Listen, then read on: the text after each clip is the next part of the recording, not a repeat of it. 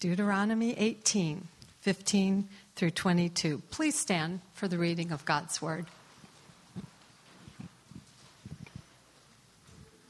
The Lord your God will raise up for you a prophet like me from among you, from your fellow Israelites. You must listen to him.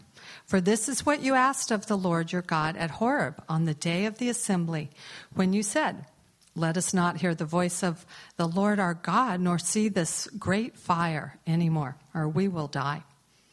The Lord said to me, What they say is good. I will raise up for them a prophet like you from among their fellow Israelites, and I will put my words in his mouth. He will tell them everything I command him. I myself will call to account anyone who does not listen to my words that the prophet speaks in my name. But a prophet who presumes to speak in my name anything I have not commanded, or a prophet who speaks in the name of other gods, is to be put to death. You may say to yourselves, How can we know when a message has not been spoken by the Lord? If what a prophet proclaims in the name of the Lord does not take place or come true, that is a message the Lord has not spoken. That prophet has spoken presumptuously, so do not be alarmed. This is the word of the Lord.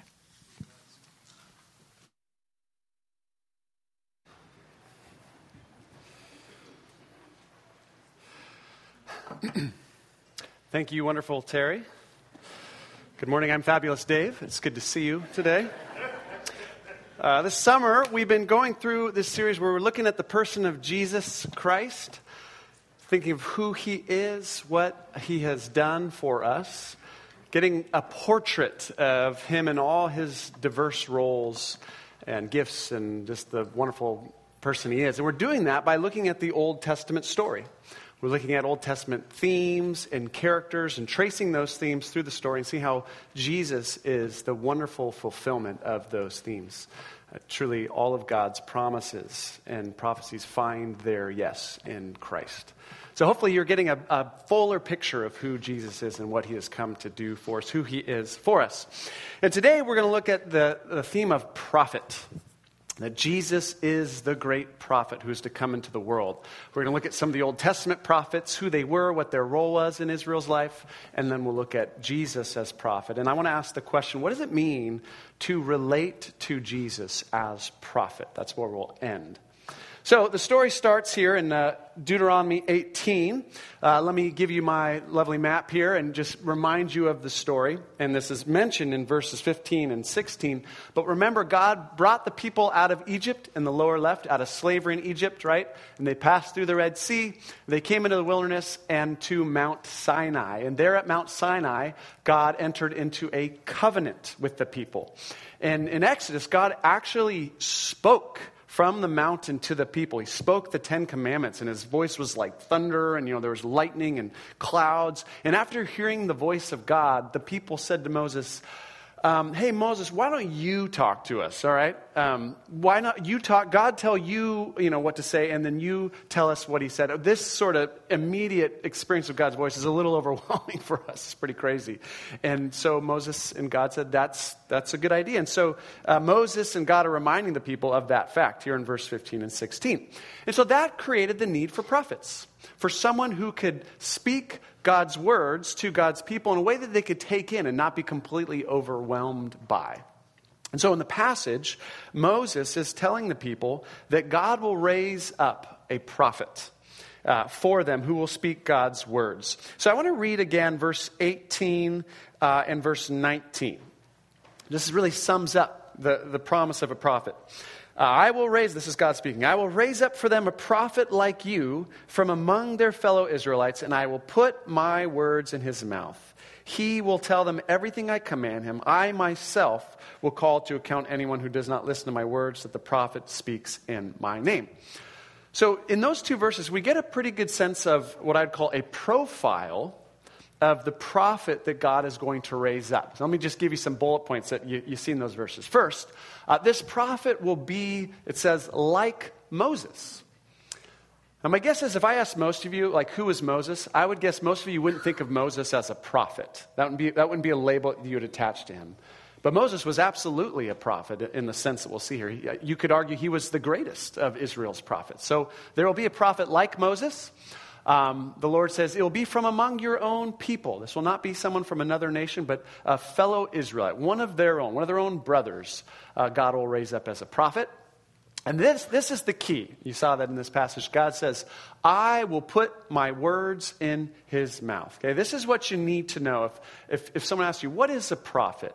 This is it. This is a prophet is someone who God has put his words into their mouths. So when they speak, they are speaking the words of the Lord. God has given them authority to speak his words to his people.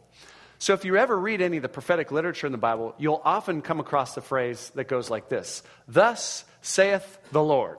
And then they'll start talking.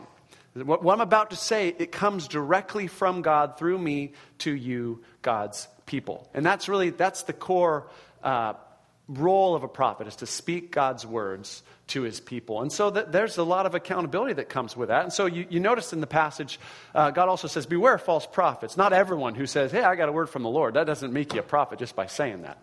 There's true prophets and there's false prophets. So that, that, that sums it up this promise of uh, a fellow Israelite like Moses who would come and speak God's words to his people. And of course, that didn't, the, the fulfillment of that was not just a single person, but from Moses, we get this really this line of prophets throughout the history of Israel. And the, and the prophet's ministry spans almost a thousand years, really, from Moses on as Israel came into the promised land. Here, I'll give you the, there's a prophet. Um, there he is.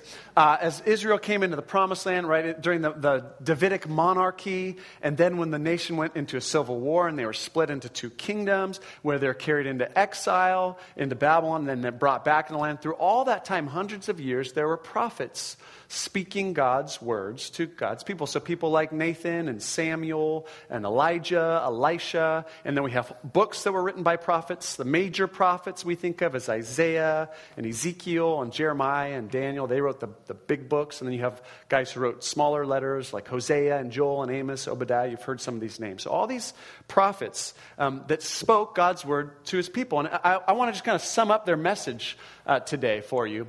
Really, in a phrase, their message to God's people was turn to the Lord. Or more often than not, it was actually return to the Lord. You've wandered from God, return to your God. And they had a twofold ministry of both confronting the people, but also comforting the people. I don't know if you've ever heard the popular phrase that the, the role of good preaching is to, um, what is it, to comfort the afflicted and to afflict the comfortable. You ever heard that phrase? Okay. It's true. That's, it actually wasn't originally in the context of preaching, but that is certainly the prophetic ministry is to, to, to comfort the afflicted, those who are, are hurting to get, bring comfort, but those who are comfortable in their sin, it's to cause affliction and to confront them. And so the prophets did this. And I, I want to just give you a, a sample today of, of a, a, some, of their, some of their words so you can get a sense of this. On the confronting side, uh, there were two issues that the prophets regularly confronted Israel with. They are the issues of idolatry and the issue of injustice. So, idolatry, this idea that Israel would start worshiping other gods instead of Yahweh, the true God, and they, they would worship idols. And then injustice, that they, they treated their own people poorly. They exploited the poor. There was injustice in the court systems. People were stealing and mistreating one another. So, idolatry and injustice were the two big ones.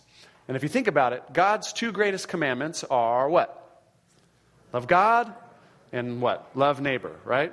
Idolatry is a violation of the first commandment. Love the Lord your God with all your heart, mind, soul, and strength. Well, you can't do that when you're worshiping other gods. Injustice is a violation of the second one. You can't love your neighbor as yourself when you're mistreating your fellow Israelites or the foreigners among you. So they kind of blew it on the two big commandments. Uh, let me give you uh, just a taste. Uh, I'll give you one of, uh, from idolatry and, and injustice. So you get a sample of what the prophets sound and feel like. So, this is uh, Hosea the prophet. Uh, this is at a time when Israel had started worshiping another god of that time called Baal, and they'd make idols to Baal and worship Baal. So, so God is speaking here through Hosea, and he is speaking like a wounded lover who has been cheated on by his people, who he's entered into a covenant with. He's entered into a covenant marriage with them. Now, here's God speaking about Israel. I'm not going to yell, but this should be yelled, right? She is not my wife, and I am not her husband. Now, actually, no, God, she is your husband. but he's saying, it doesn't feel like it right now. Uh, I will punish Israel for the days she, that's Israel, burned incense to Baal. She decked herself with rings and jewelry and went after her lovers, but me she forgot, declares the Lord. Let her remove the adulterous look from her face and the unfaithfulness from between her breasts. The prophets get a little racy, just warning here. Otherwise, I will strip her naked and make her as bare as on the day she was born. She said, I will go after my lovers who give me my food and my water and my wool and my linen, my oil and my drink. They think Baal is bringing prosperity. She has not acknowledged that I was the one who gave her the grain, the new wine and oil, who lavished on her the silver and gold, gold which she then used for Baal. Therefore, I will make her like a desert, turn her into a parched land, and slay her with thirst. All right, this is God, the wounded lover having been cheated on, expressing his grief, his anger, his jealousy, his holy jealousy for his people and their idolatry. All right, let me give you one other example.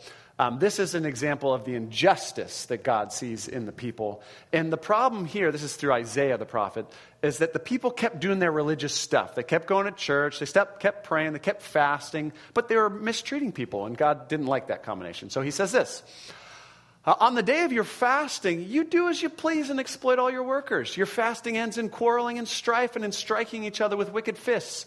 You can't fast as you do today and expect your voice to be heard on high.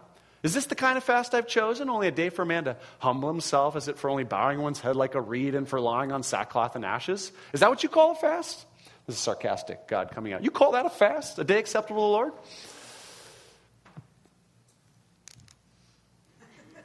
Oh, gosh delay. All right. Oh, gosh, I'm back. Don't touch anything. Okay. Uh, is this not. Is not this the kind of fasting I have chosen? To loose the chains of injustice and untie the cords of the yoke, to set the oppressed free and break every yoke? Is it not to share your food with the hungry and provide the poor wanderer with shelter when you see the naked to clothe him and not to turn away from your own flesh and blood? I want a fasting from your injustice. That's what I want you to do. Treat one another well. So you get this, um, this very passionate plea of God, very, very raw. And, and oftentimes these words of the prophets came with what I would call street theater.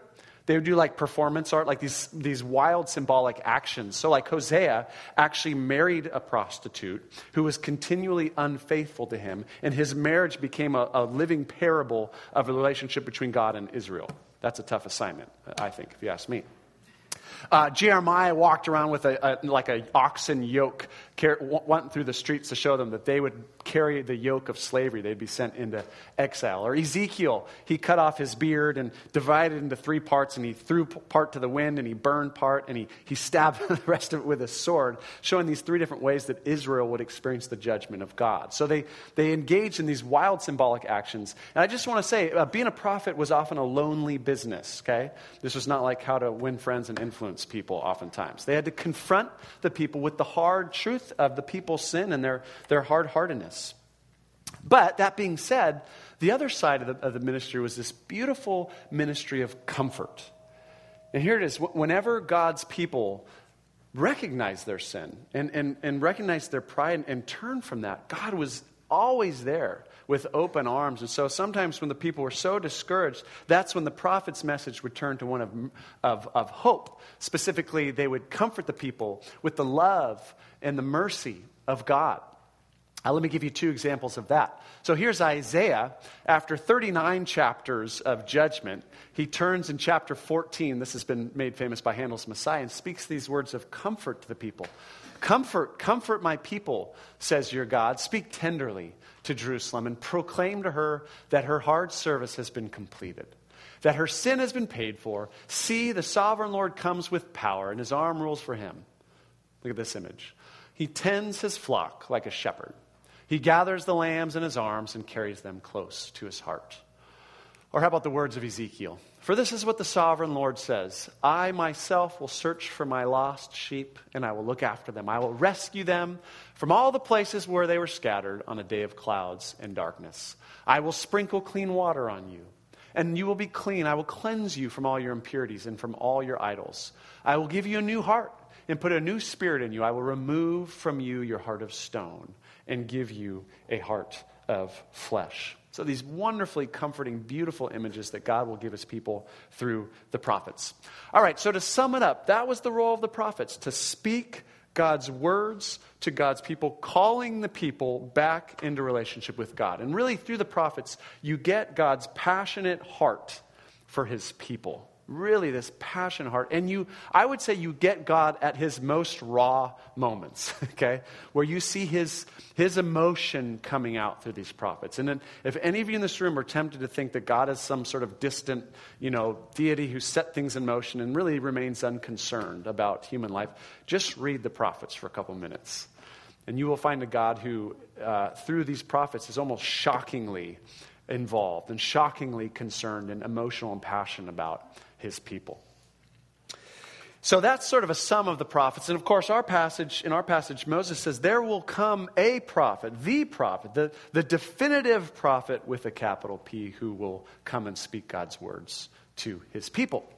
And so, with that, I want to turn now, let's turn to the ministry of our Lord and think about Jesus in the context of this role as prophet.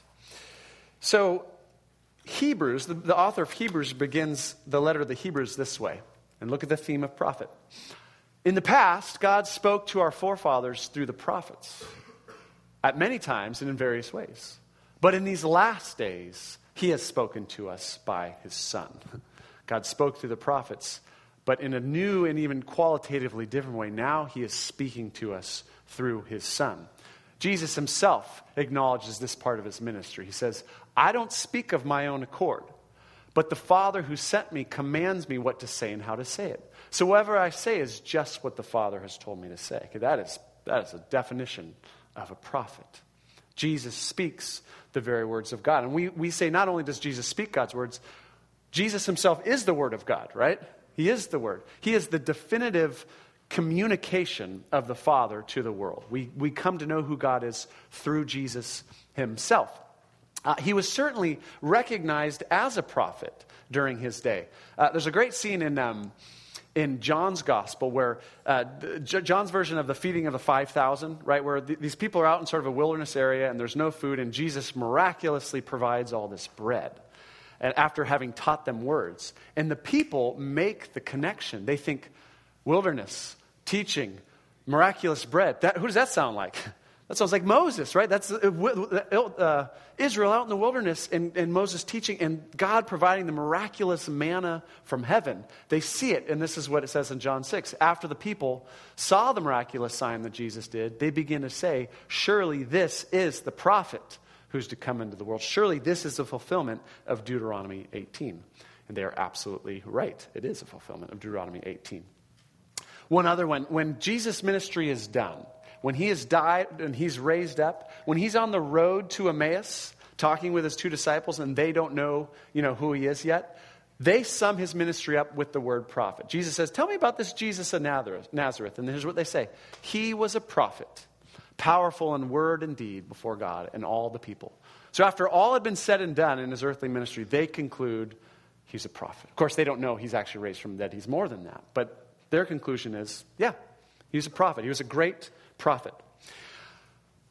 And so it's interesting to think about his, his ministry, his public ministry, through the lens of a prophet, okay? We think of it through different lenses, but let's think about it for a second, thinking of Jesus as the ultimate prophet. So let's put him in, in this, this role. Well, he is absolutely, he is the prophet par excellence, right? He speaks God's words to his people, and, and his message is the same as the prophets turn to the Lord, calling God's people to turn back to their God. And he has that same twofold ministry of confronting the people with hard truth and then comforting people. Let me give you just one sample of each of these, just so you can see this in the context of prophet, okay? So Jesus does a lot of confronting. I don't know if you know that, um, but he does. And I, I, sometimes today I'll hear people say, "I love. I don't. The Bible's hard for me. I love Jesus. Man, Jesus is cool. Jesus forgives. Everyone loves Jesus. He's chill." And I'm kind of like, "Man, have you read the Gospels lately? Like, take just read two chapters, any two chapters in any Gospel. I promise you'll experience a level of confronting that you were not expecting." He tends to confront the people who are comfortable in their sin, right? Who don't think they have anything wrong. Let me give you one example. This is him railing against the Pharisees at the end of Matthew's Gospels. Uh, woe, he starts. Woe is a good prof- prophetic word, by the way. The prophets like that word. Uh, woe to you, teachers of the law and Pharisees, you hypocrites! You give a tenth of your spices, which is required by law. But you've neglected the more important matters of the law justice, mercy, and faithfulness. That's Isaiah all over again, right? You're fasting, but you're exploiting your workers. You should have practiced the latter without neglecting the former. You blind guides, you strain out a gnat, but swallow a camel. What a great image. I wish I invented that one. You, you strain out a gnat, you focus on these minute details, but you're missing the big stuff. Woe to you, teachers of the law and Pharisees, you hypocrites! This is a nice image. You're like whitewashed tombs. Want to be called that? Uh, you look beautiful on the outside, like a tombstone does, but inside, you're full of dead men's bones and everything unclean. In the same way, on the outside, you appear to people as righteous, but on the inside, you are full of hypocrisy and wickedness. These are not nice words, okay? And we just need to remember that Jesus did a level of, a lot of confronting in his time. He also engaged in that street theater, that, that performance art, that's those symbolic actions sometimes when he was pronouncing uh, warnings on people. I'm thinking of the cleansing of the temple, right? Where he comes in and he, he makes a whip of cords. He sits there watching this happen. He spends some time making a whip. And then he starts, you know, cracking that whip and overturning tables. That's, that is prophetic action. Uh, in one of the Gospels, it actually tells us before he goes into the temple, he passes by a fig tree. Okay, I want you to remember this story. He passes by a fig tree and he, he's hungry, and he looks, and there's no fruit on the fig tree, and he curses the fig tree. And they come back the next day and the, the fig tree's withered. And you're like, Jesus, I mean, come on, that's like a petulant kid. Like, you're not supposed to use your powers that way, right? Why'd you just, it just feels arbitrary. But no, no, no. There's prophetic symbolic action. It's a, it's, a, it's a living parable. He's saying the leadership of Israel of this time is supposed to be bearing fruit, and it's not. They're fruitless. And so they're going to be removed from their place of leadership, which is exactly what happened 70 years later. So that is, that is prophetic symbolic action. So Jesus confronts people. He confronts us with the truth of our brokenness, of our sin, of our selfishness. But then, of course, he also has this other beautiful ministry of comforting people. That anybody who is willing to recognize their brokenness, their selfishness, their sin, anybody who's willing to turn to God, he has nothing but grace and mercy and forgiveness on his lips. Let me give you just one example from the Sermon on the Mount. I thought I'd use the opposite of woe, which is blessing. And look at he, he pronounces blessing on, on people that the world doesn't consider blessed. Blessed are the poor in spirit, which is to say, blessed are people who recognize they don't have what it takes spiritually. Well, that doesn't feel like a good place to be. But he's saying, no, no, that's a blessed place. That's where God wants you. For theirs is the kingdom of heaven. Blessed are those who mourn, for they will be comforted. Blessed are the meek, for they're going to inherit the earth. Blessed are those who hunger and thirst for righteousness for they will be filled. Right? Pronouncing God's truth and blessing on those who recognize their need for God and welcoming him them. And he, obviously, uh, people experience his welcoming arms and his offer of, of community and fellowship with him. So there you have Jesus. I know we've just you know scratched the surface, but I want you to think of him as the ultimate prophet, the prophet who Moses said would come. And in Jesus, more than anyone else, we see God's passionate heart for his people. His concern for their hearts when they wander astray, but then his willingness to do just about anything if his people will turn and run back to him, even send his own son who would die for us. He is prophet. We see God's truth, his words, and his passionate heart for his people coming most of all through Jesus. All right. You take all that in? Yeah, or most of it. At least, I mean, 25% I'll take. It'd be great. It'd be great. It's better than the average. Um, let's, let's try to make this personal. Let me just bring this home. and, and ask the question um, what does it mean for Jesus to be our prophet? Okay, we've seen all these other aspects of his ministry, but what does it mean for him to be our prophet? Meaning, like, how do we relate to Jesus? What does it mean to relate to him as prophet? And I want to suggest two things, and I'll close with these, okay? The first is this in order to relate to Jesus prophet, we have to recognize our need for a prophet. Okay? This is really important. We have to recognize we all are in deep need of a prophet. And that need goes all the way back to the beginning of the story, all the way back to this picture that I showed you, to Adam and Eve. Okay? And I want you to think about the story again and our need that this story creates. So God puts him in a garden. He puts, right, the tree of the knowledge of good and evil in the garden. And God says, don't eat that. To eat from that tree is to say, I'm going to decide for myself what is good and what is evil. I'm going to decide for myself what is healthy for me, what's not. I'm going to decide for myself how to live, what's going to lead to a flourishing life, and what's not. I'm going to assert the right to make those choices for myself. God says, don't eat from that tree. God is saying, no, no, I want you to trust me for that kind of knowledge, for what's good for you and what's but trust that I know what's good for you and what's bad. You leave that to me and obey me, walk in my ways. And of course, our ancestors, and we all make this decision all the time, they said, Nope, no, we want to make that decision. We want to decide for ourselves. And so they eat from that tree. And in that moment, their sin enters their lives, and their hearts are darkened, and their minds are darkened. They, they cut themselves off from the source of truth, and we do this all the time, and they pursue that independently. And so they, by definition, cut themselves off from the light, and their hearts and minds are darkened. This is how the Apostle Paul puts it in Romans 1.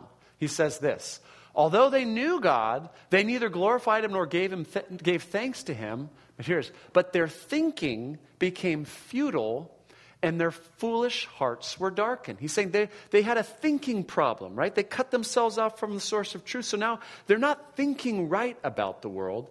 But it's not just an intellectual problem. It's because their foolish hearts are darkened. It's because they, they don't just have, it's not like they're just dumber all of a sudden, but their hearts are darkened. Now there's certain things that they want to believe because they want to live their lives the way they want to live their lives. So it's a heart problem and it's a mind problem. They're not going to, they're not going to find truth that way. And here's the saddest part claiming to be wise they became fools. In asserting their own independence, they think, oh, we're so wise now, we're like God. And in their very thinking of wisdom, they've actually become fools because they've cut themselves off from the source of wisdom. So they're living in the dark, and they're unaware of the fact that they're living in the dark. Okay, that is what Scripture would say is our spiritual condition when we enter this world as human beings. And we're never going to be able to think our way out of that. We're not going to just like moralize our hearts back into perfection. What we need is we need prophetic revelation.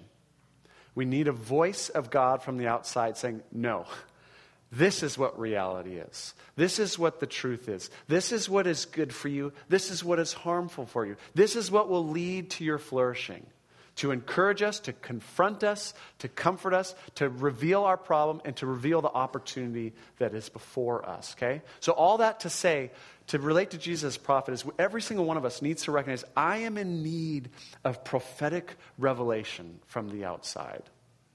And then, secondly, of course, it's not just to recognize that need, but it is to go to Jesus as our source of authority and truth and guidance and wisdom in our lives, spiritually and in all ways, practical ways. And so, this is my challenge to you this morning that if Jesus really does speak the words of God, and I believe that he does, and if we want to be followers of Jesus Christ, then however we're trying to create our own reality, trying to shape our own truth, we need to stop doing that. We need to turn to Jesus. We need to, like disciples, sit at his feet and say, Jesus, I'm going to let your words define reality for me. I'm going to let your teachings help construct the worldview that I see everything in my life through. It has to fit within your teachings. Your teachings are what shapes me. Your words will be the daily bread that I take in to be encouraged, to be shaped, to understand what I'm supposed to do with my life. And so we let his words do their work in us. We let his words confront us, and I promise you, they will confront you if you sit in front of them for very long. We let them comfort us and encourage us. We let his words do whatever they want to do in our hearts and minds. And we stick with it, we stay with it. I'm going to put up a verse here, uh, my final verse, and I, I want to just say it, it's amazing to me that um, even as Jesus followers, how many other sources we pursue for truth. And I'm not saying there aren't good other sources, but as direct sources, how much, like when it comes to actually how to live our lives, we so quickly go so many other places besides the Word of God. Um, we go, you know, wh- wherever it might be, on issues like, like how do I deal with my money? You know, how do I parent? Um, how do I engage in relationships? How do I think about uh, the cultural issues of the day? We go so many different places. We go to blogs, we go to books, we go to speakers, we go to friends, and those can be good things, but we can do that and not go to the source of truth and guidance on these issues, which is God's word and Jesus' words. So here's the, here's the verse, 2 Timothy. Uh, Paul says this The time is coming when people will no longer listen to sound teaching, uh, sound and wholesome teaching. They will follow follow their own desires, and this is, this is the phrase, and will look for teachers who will tell them whatever their itching ears want to hear. I thought that's a, that's a pretty good picture of our culture. People going to the sources, whatever their itching ears want to hear. And I want to encourage us to go to Jesus and his words. And I promise you that if you go to Jesus and his words, um, two things are going to happen. First, he will say some things that your itching ears do not want to hear.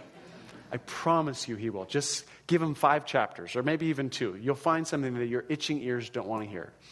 But I promise you, if you will stick with his words, if you will let them do their work in you, over time, you will, you will come to the conclusion your words are life, your words are hope. Your words are truth, like truth with a capital T, truth. And so that's my encouragement is to go to Jesus and to go, what a treasure we have. These red letters in our Bibles, I didn't turn to a red letter page. Red letters in our Bibles, right, are the very words of God. And the black ones are too, which is amazing. but what a treasure that we have this accessible every day, any day to go to. And I want to encourage us to go there regularly, often. Let it be our primary source of truth and encouragement. So, practically speaking, my challenge is be in the Word. Be in the Word regularly. And I'm going to make it easy for you. You're going to get an email from me in like 15 minutes, okay? And that email is going to have a Bible reading plan that's going to get you through the rest of this year. It's super simple. It's one chapter a day, only three days a week, okay? If you do it, you'll get through the Gospel of Matthew, you'll get through the Gospel of John, and the book of Romans by the end of the year. That's all it'll get you through. But it's a great start if you don't have anything right now, okay? So I'm sending you an email, and it, there's two links that can uh, integrate with your Google Calendar or your iCalendar. Um, and if that you don't get the email or if you don't want to integrate, just email me, and I'll send you the actual reading plan. But if you don't have anything, I think that's an easy start. And how great would it be to be able to say, Lord, you know, Lord, um, I didn't always like your words. sometimes they confused me, sometimes they challenged me, sometimes they convicted me, sometimes they comforted me, but I stuck with it. I stayed with you. I kept going back to you as my source of truth. That's what we want to say. And that's what it means to relate to Jesus as prophet. So let's pray. And what I want to do is I want to lead us through a, a little just time of uh, conversation with the Lord. So if you would uh, bow your heads with me. And let's go to God. And uh, I want to encourage you to just take a minute, uh, a time of self examination, where you look at your life in the presence of God. And this is just about being honest with Him right now and with yourself, okay? There's no, like, no judgment on this. Just speak the truth of what how your life actually is. Um, and ask this question of yourself What currently, what are the voices that you go to for guidance and truth? What are the sources that you're actually going to in terms of how to live your life? It could be particular authors or bloggers or speakers or particular friends. And these might be great things. I'm not saying those are bad things at all. But just be honest with the Lord. Like, where do you currently go? when, when you're trying to figure out how to live your life. Just take a moment and identify those things.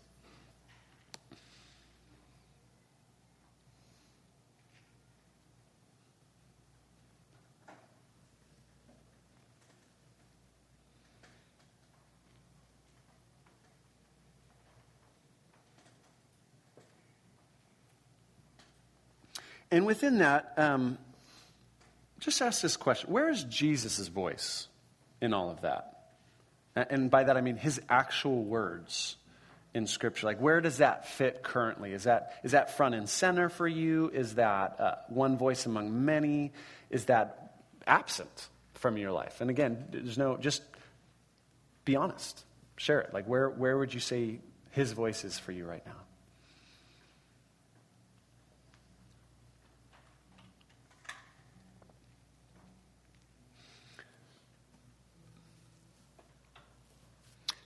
And if your answer is, gosh, he's, he's pretty far out on the periphery, um, honestly ask this question What keeps you from more regular engagement with the words of Jesus? Like, what is it actually that, that keeps you from that? And it might be very practical. It might just be I, you, don't, you don't have a schedule in place, you don't have a plan, and so it just doesn't happen. Uh, or it might be when you open the Bible, it's just hard. You don't understand it. You're like, it just feels overwhelming and it's not enjoyable. And so you don't go there, or um, it doesn't feel relevant. Uh, or maybe there's some deep stuff, and you know that if you open it, you're not going to like some of the things that you, you read, and so you, it's just easier to avoid. And it could be a combination. But, but answer that question honestly. Like, what keeps you from more regular engagement with the words of Jesus?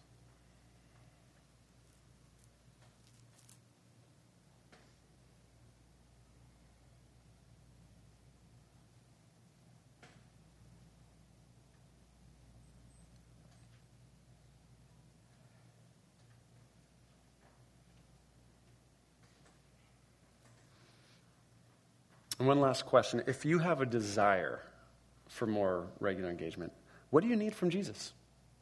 Like, what do you need from him for that to happen? Do you need discipline? Do you need enjoyment? Do you need help understanding?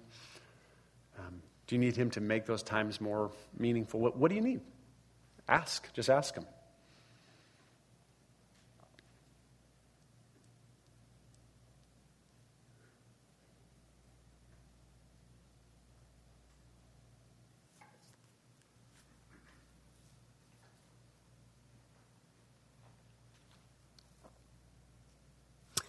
Jesus, today we acknowledge that you are the Word of God and that your words are the words of God. And so we pray that you would make your words more and more central to our hearts and our minds, that they would shape us, they would confront us, they would comfort us, they would draw us to our God in some beautiful ways.